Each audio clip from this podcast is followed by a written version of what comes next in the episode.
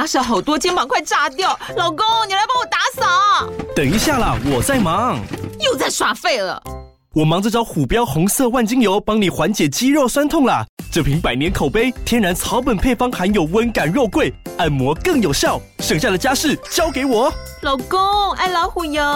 虎标在手，全家神队友。全台各大药局、屈臣氏、康氏美皆有贩售。卫署成字字第零一五七零一号，北市卫药广字第一一三零四零一四九号。使用前请详阅说明书、警语及注意事项。FM Taiwan。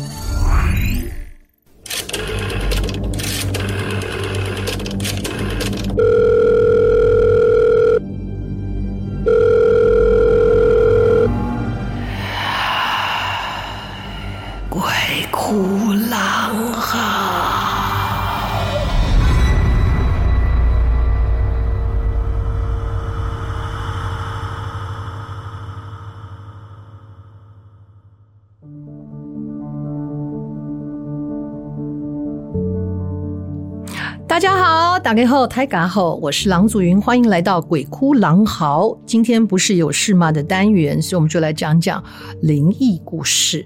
上次在节目当中讲了这个恐怖大宅哦，有四集的播出的量啊，然后呢，哎。我们不禁感慨哈，就是有两派的意见。有人觉得好棒啊，这种连续的故事，它会一直吸引你，一直想听，就好像追剧一样。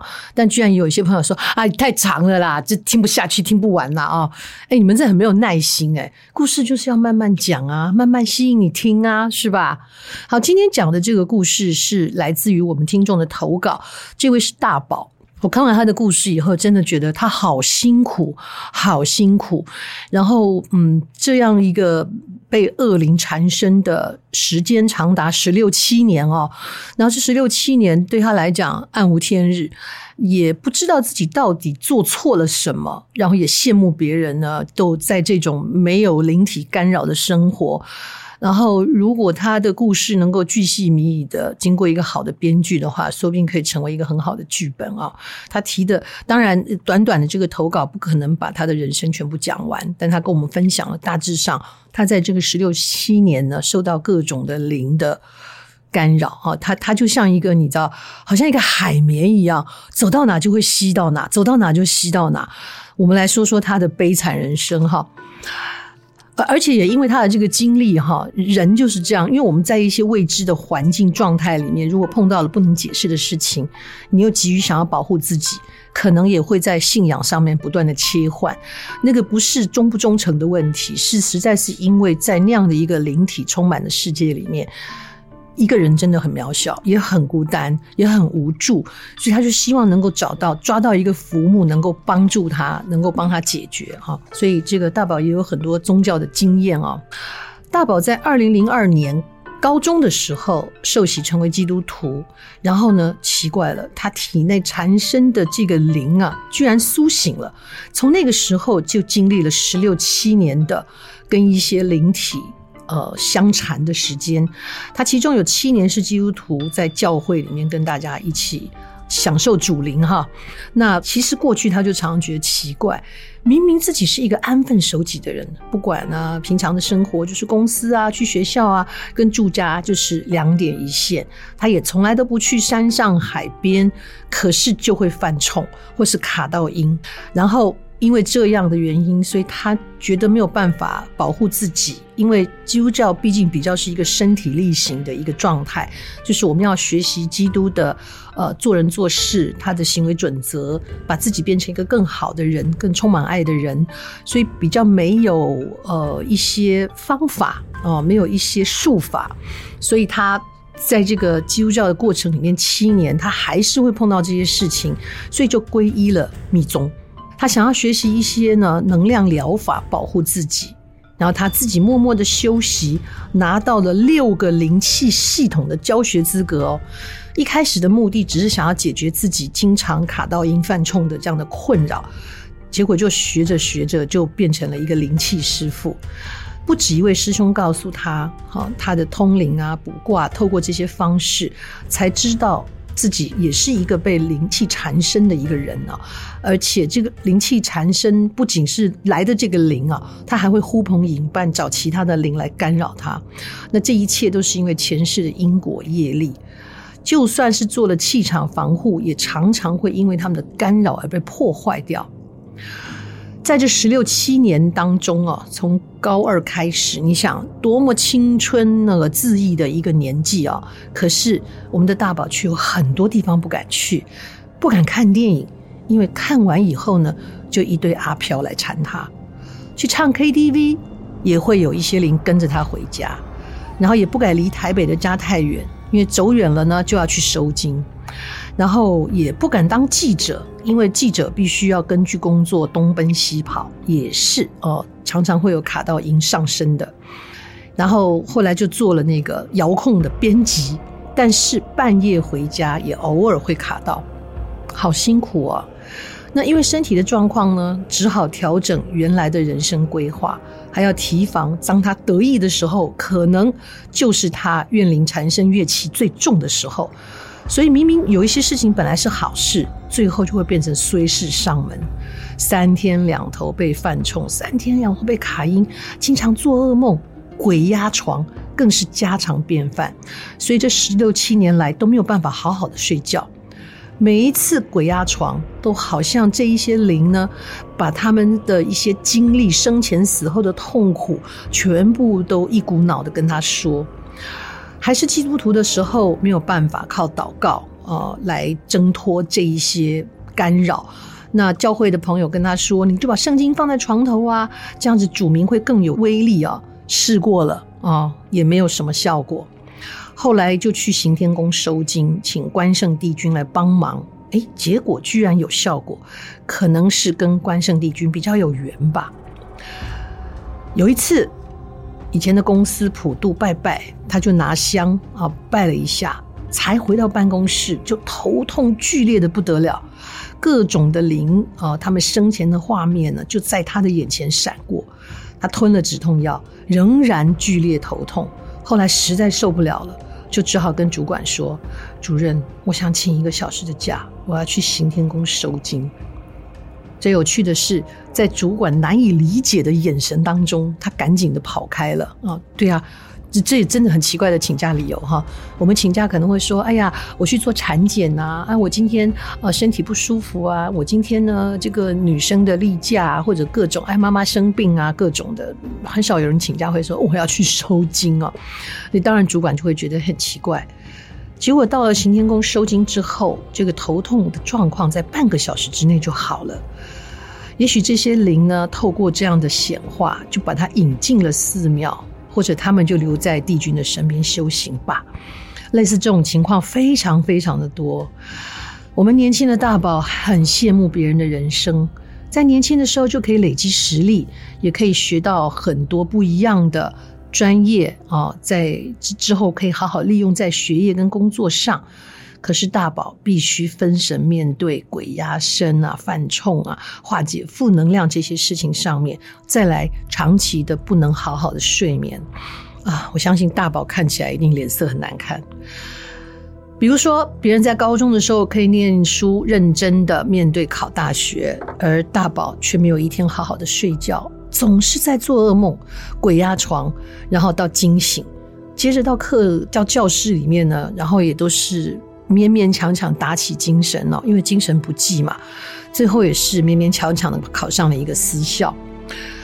他朋友就安慰他，他说：“哎呀，你就把他当感冒嘛，每个人在感冒的时候都会头痛啊，不舒服啊，啊啊，也可以说是是身心灵的障碍啊。可是这种状况不是每个人都有，尤其是像大宝。”他的状况呢，发生的非常的频繁，谁会天天感冒是吧？然后到了二零一九年的时候，在一个机缘之下，有一位师父还有跟瑶池金母到他的梦中来帮忙，跟一直缠在他身上的这个灵和解，他才体悟到所谓的因果循环是真实存在的，而且也会伴随每一个人，影响这个人的一生。透过了梦境跟缠身的灵和解了，也才明白为什么一开始会跟他有缘。那瑶池金母跟他的缘分啊，也是因为这样结缘的。瑶池金母想要减轻呢，他曾经在前世的愧疚感，所以这个梦很特别，它不是一个梦，它是梦中梦中梦。然后每一次醒来都是在梦中，就是你先醒来一个梦，然后在梦里面哭得双眼通红，可是你才发现其实你在另外一个梦里面，然后再醒来又是哭得个乱七八糟，然后一直这样的梦一直不断不断一层一层的梦，到真正天亮醒来的时候，自己真的是哭得泪流满面，连枕头都湿了。大宝自己也自我调侃，如果把这些故事都写下来。应该已经是一个惊悚的小说作家了，你可以试试看呢、啊，对不对？如果你打字慢，你可以用那个、雅婷，用说的再来订正错字啊。但是这个缠在他身上十几年的这个灵体离开了以后，他也用了很长很长的时间修复自己的能量立场，从此以后就比较少遇到这种犯冲卡因的事情，但是身体的能量还是比较弱。因为时间太久了，有点像久病缠身，然后痊愈了之后，你还要花很长很长的时间来滋补跟调养自己身体的，这样的感觉非常的接近。那至于对阴气呀、病气呀、煞气呀、晦气呀这种负能量，他就很有感觉。虽然不会通灵，哦，只是因为跟灵体相处太久了，就产生类似这种病逝感的直觉。每次当觉得自己要生病了，他就觉得啊，可能又要被干扰了，哇！真的人生好辛苦哦。我们这大宝犯的冲大概有三种形态，就是卡丢阴，阿不都丢，就是重煞哦，有一些晦气或者是卡到阴。重煞是没有办法靠自己解决的，一定要去求助呃德行高的法师，或者是有直接去行天宫解决。自己唯一能做的就是把晦气给清干净，维持自己能量的这一个量场能够很健康，然后启动灵气，替自己安定心神，强化正念，做一些简单的净化工作。到后来也还是避免跟朋友去 KTV、去看电影或是剧场。这些照不到阳光的娱乐场所，哎呀，呃，这些地方呢，就会让晦气积累在他身上。如果真的不得已想去的时候，就要做全副武装的防护，把各种大小结界加诸在身上，能带的就带，呃，能拿的就拿，而且呢，请神明派兵保护他。有一次被一个有天眼的师兄看到，当场大笑。说你怎么看个电影，好像要去作战一样？其实对大宝来说，真的很像作战，因为他一直以来都在跟这些灵体作战，呃，也是希望自己不要被夺舍吧，不要像我有那样的经验，好可怕。的确，顺带一提哦，他讲得很对，这些场所长期都照不到阳光，因为他必须在黑暗当中进行。的确是啊，讲了也不要害怕了，电视台啊，哦，像电影院啊、剧场这些。都有，但是大部分都是安安静静的在那里，呃，不太会有什么交流。那也很少有像大宝这样的人哦，他们的磁场就是非常非常的容易通啊。我也不是常常啦，我知道有，但是只要不去想，就不会有什么接触啊。在两年前，呃，还发现一件事情：如果有一些同行的朋友气场很好，阳气很重，有正气。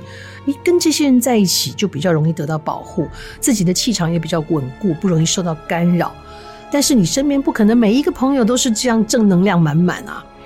然后，所以他现在有个本事啊，只要这个人在这个人身边待一待，没多久他就知道这个人的能量到底是好还是不好，或身上是不是有这个浩然正气。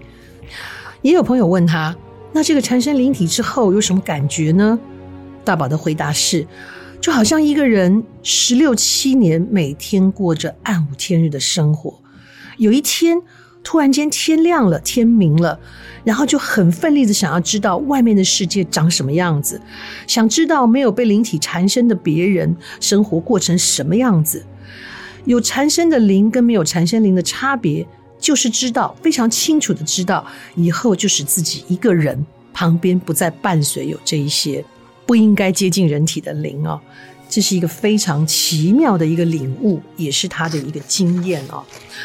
那当然了，就是写作的时候啊，他的确很想写下来。我还想说，哎，大宝，你的文笔很通顺啊，为什么不把这一切经历写下来呢？原来在之前，他想要写东西，就会有一些灵干扰他。但是因为现在解除了，所以他在写东西的时候，头脑里面就没有另外一个声音不断的干扰。睡觉的时候也没有突然间的噩梦把自己吓醒，睁着眼睛的时候也不会看到噩梦中的那个人就压着你，或者突然看着窗外的时候，没有人在你旁边怂恿你跳下去。身为一个共感能力很强的人，他光是听到故事、看到文字，都感觉到自己亲临现场。那你还敢听我的节目？好，然后他也很感恩这个曾经缠身他的这个灵体呢，能够原谅他，能够跟他和解，也愿意和平的离开。看着自己的身体状况一天比一天健康，他也终于找回了自己的轨道。而且找到了自己的好运气，这大宝的故事。哎呀，真的啦！你现在没有其他的这些邪灵干扰你，你真的应该好好的把你的故事写下来。好，我们在这里祝福大宝，你的生活越来越顺遂，你的身心灵都从此开始变得非常的健康，非常的通透。再来是狮子园，他不是第一次投稿喽。他说这个故事短短的哦。然后想要问问大家，有没有遇到一种情形，深夜在还没有睡意的时候，戴着耳机玩着电脑，敲着键盘，就听到了叩门声，叩叩叩，叩叩叩。这时候你有什么反应呢？我的第一个反应是你的耳机不够好，它不够全罩哈。好，开个玩笑。四年前那个时候，我们的狮子园还在南投老家上班，在家里跟父母同住。因为工作需要轮班的关系，所以有的时候中午下班回到家也不会马上睡着，就会开着电脑打个游戏啊，这是大部分人现在的生活。打到打到有睡意的时候，大概也都下午三点多了。那因为呢，机械键盘的缘故，哈，敲击声会很大。有的时候妈妈半夜起来的时候，也会来敲他的房间，叫他去早点休息。因为父母呢，这个都喜欢打网球，所以六日的时候会比赛，或者是去看比赛，或者去当裁判。哦，你爸妈好厉害哦！这个时候轮到他一个人在家里面看家的时候，有好几次他依然都是一样哦，这样的模式。下了班先打打游戏，困了再睡觉。就某一天就遇到了奇怪的事，下班回家洗澡，戴上耳机玩游戏，玩到一半。突然从耳机内听到了敲门声，是非常明显的敲门声。当下刚刚赶快把他的影片啊，这个游戏关下来，确定声音的来源。可是耳机拿下来之后，寂静一片，是什么错觉吗？继续看影片，过了不久又来了，敲敲敲的敲门声。拿下耳机再次确认，等了十秒钟，一片安静。结果。这时候，他的房口、房门口就听到了“叩叩叩”的敲门声。这下他吓坏了，关上电脑，上床睡觉，以为这样就没事了。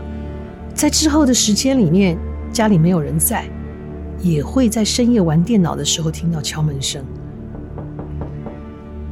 就在某一天傍晚，他在家里的神明桌上香，心血来潮的就跋杯问了祖先，说关于晚上敲门的事情。结果，你们知道答案是什么吗？答案居然是祖先提醒他赶快睡觉。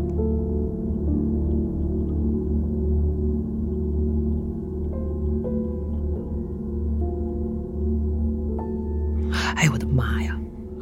虽然很恐怖，但是呢，我们的狮子园的用法是点点点。嗯，很暖心啦。可是可不可以不要这种方法？好，这是关心你的祖先哈。好，那好，祖祖先自己都出来承认了吧，是吧？